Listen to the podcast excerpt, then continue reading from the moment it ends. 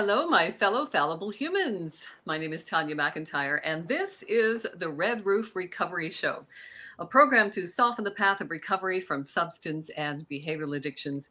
And it's not just for addictions, it's for life.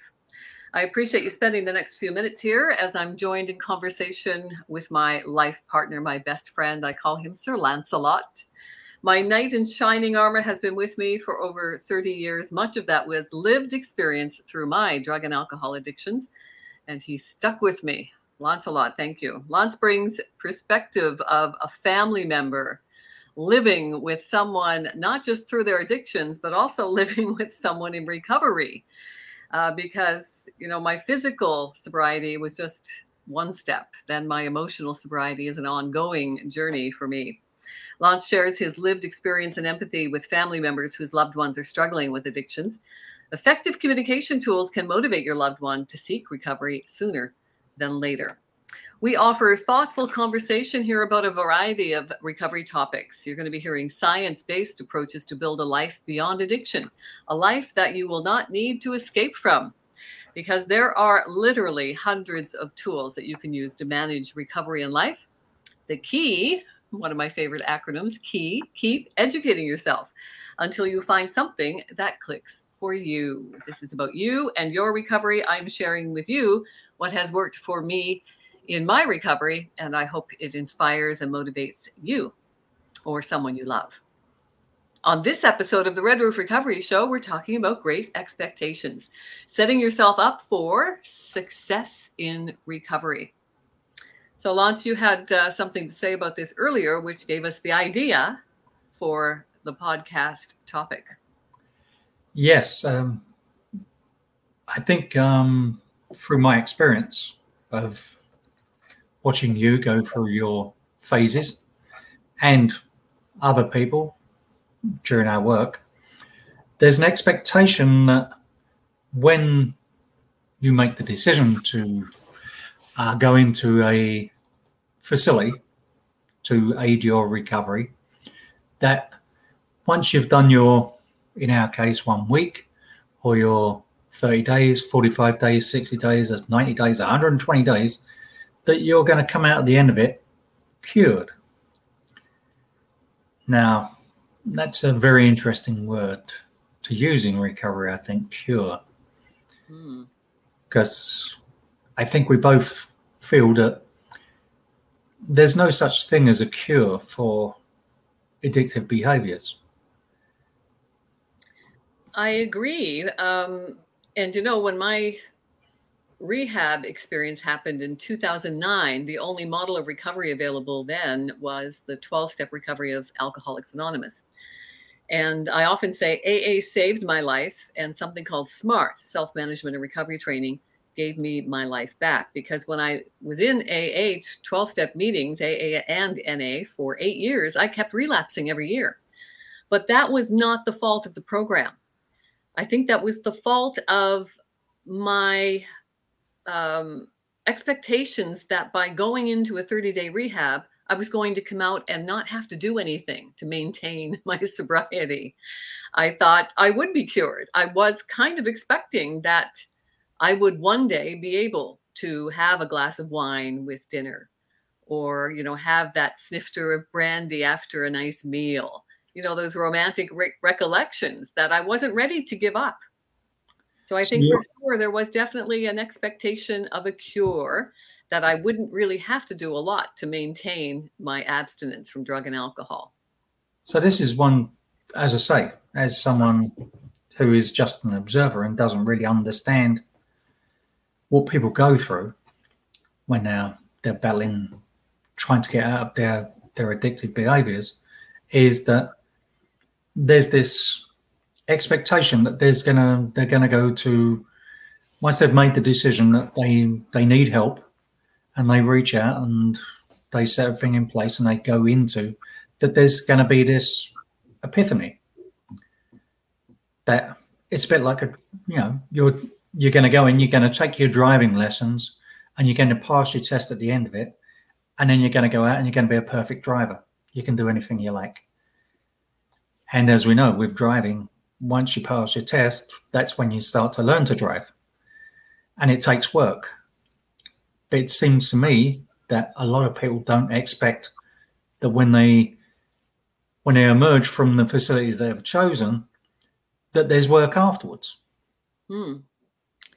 Yeah, I agree. There is an expectation around that for sure. I do see an evolution since my first rehab experience, though, that the industry seems to have, um, you know, finally developed that idea that it's going to take more than just a recovery residential stay uh, for you to be on the right path to kind of set that infrastructure that you need, that foundation that you need.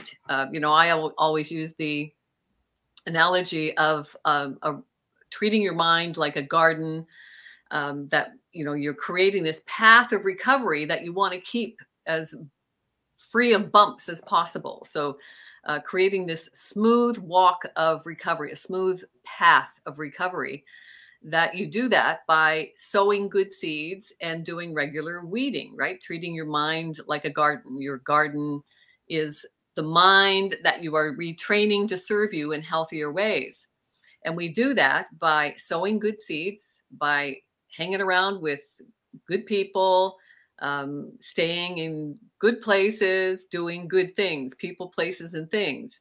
That we have to keep those as positive and aligned with our recovery as possible. And then the the uh, weeding is to avoid the the people, places, and things that are going to take you toward your addictions. So I use that an analogy, metaphor, whatever it is, of treating your mind like a garden. So you are sowing and seeding this path of recovery so you have a smoother walk because that's what it is. It's a path, it's a journey.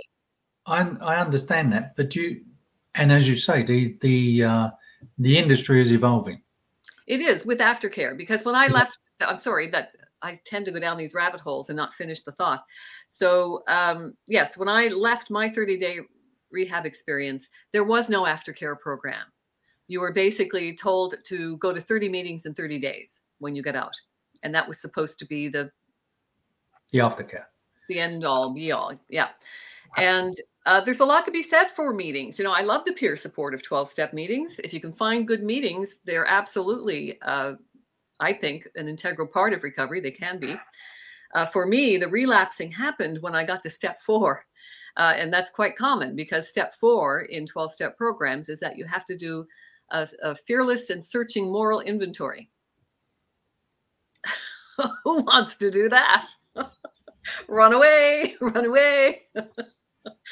so uh, that was my stickling point uh, for many, many years is trying to get through the fourth and fifth steps of 12 step programs. I kept relapsing because I didn't want to face it. So when I was introduced to SMART, self management and recovery training in 2018, and cognitive therapies resonated with me. That's why I'm I'm so passionate about uh, keep educating yourself. The key for me has has been to keep looking, keep educating myself. I kept relapsing in 12 step programs after eight years, I was going to a lot of funerals, and I knew it was just going to be a matter of time before I didn't return from one of my relapses. And I went in search of a solution, something secular that I could bring to my community. And the pickings were slim when I was looking in 2018. Uh, a couple of things come on the radar for me SMART, uh, and that was in Mentor, Ohio, which is part of the reason why I chose SMART. The other one was LifeRing, and I'm, I'm involved with LifeRing as well it's uh, it had its founding in the early 2000s in Florida, and it made its way to British Columbia and Alberta. It seems to be very popular in the west coast of Canada and in parts of the United States now. Um, but where we are in Ontario, it's taking a little longer to get here. So I am now a convener, a meeting convener with LifeRing as well. I believe that cognitive therapies can work. They don't work for everybody. They worked for me because it forced me to do the work that I was avoiding in 12 step programs. It forced me to ask the questions what do you want? What are you doing about it? And how do you feel about what you're doing about it? That was a well, question that I never took time to really. Well, this is my my question because obviously you'd been you went into re you made a decision in 2009 to go into rehab thinking that that was the be all and end all, and you'd come out and everything would be fine, and relapsed, and then went on the cycle of relapse, and finally found what was working for you. Now, we've established that the industry is is evolving. Yes. Are the people, are the clients, are the participants within that who who seek help, are they evolving as well? Well, in my experience, I mean, I've been now, I've managed to sustain my abstinence from drugs and alcohol for over four years now. And that's thanks to immersing myself in the work. I think when you stay engaged in the work of your recovery, because like I said, the physical re- uh, part of my recovery was just the first step. Uh, stopping the drugs and alcohol was just step one. And then I had to work on my emotional sobriety, and that's ongoing, as you know, living with me. You've you've now uh, been with me abstinent from drugs and alcohol for over four years, and you know the challenges that you have living with me in my emotional sobriety and how yes how important it is for me to continue the work on that. And I think this is why I wanted to do this episode because my observations are with people who have made the decision to seek help is the expectation is that once they have finished their time in in the facility that they are they're good they're cured. Well, I get that question a lot, Lance. Actually, people say, you know, when I finish your program, will I be cured? And that's a tough one because it depends on what cure means for you. I feel cured because you know this has been a long journey. This mine started in 2009 and i've got lots of evidence about what doesn't work for me because i i had a lot of relapses in my background. And now that i have enjoyed over 4 years of continual sobriety i'm confident that yes i can say yes i'm recovered. I've experienced a cure that's not to say that I can get complacent with the work that I'm doing. I stay very engaged in my aftercare, my relapse prevention work. And I, I mean, it's a business for me now too. So it's a little easier for me to stay engaged in it. But for people expecting that they can come out of a, a rehab facility and not do anything except not drink, drug, whatever your addiction is, uh, without staying engaged in something. like I say, it doesn't take long. It takes a persistent willingness to exert consistent efforts to help yourself. It can take, for me, it's like 10, 15 minutes a day of doing something specific for my self care, something specifically related to my recovery. And it keeps my path uh, a lot smoother for sure. Mm-hmm. But everybody's different. Well, yeah. I, I, what I've observed is a lot of people think that when they're cured, at some point in the future, they'll be able to drink or do whatever moderately. Oh, the dream of moderation. Yes, there are a lot of programs that promise moderation. I have never seen anybody successfully moderate an addiction. I would love to hear from somebody if you have. I will talk to you about that. Um, there are lots of programs that promise an ability to moderate. I have yet yeah. to see it successful.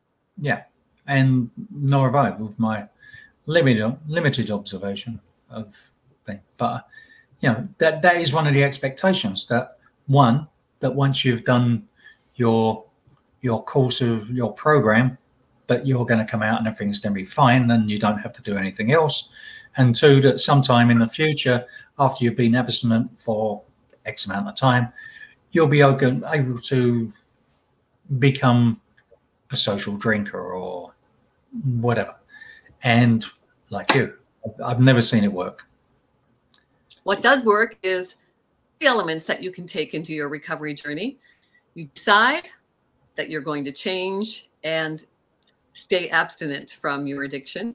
Then you make a plan, very important, and then act. Decide, plan, and act. And the actions are taking you toward where you say you want to be. So the plan is setting the goal. So you decide, that you're going to make the change, you plan for it, you set the goal, and then you act. All your actions stay aligned with the path that you're on. And again, that treating your mind like a garden, sowing good seeds, and doing regular weeding. Uh, that seems to be the hard work for me is just to keep treating my mind like a garden and talking to myself like I talk to my good friends. Very good. Thank you, sweetheart. I love your perspective uh, from from being a family member, living through my addictions, and now living with me through my recovery.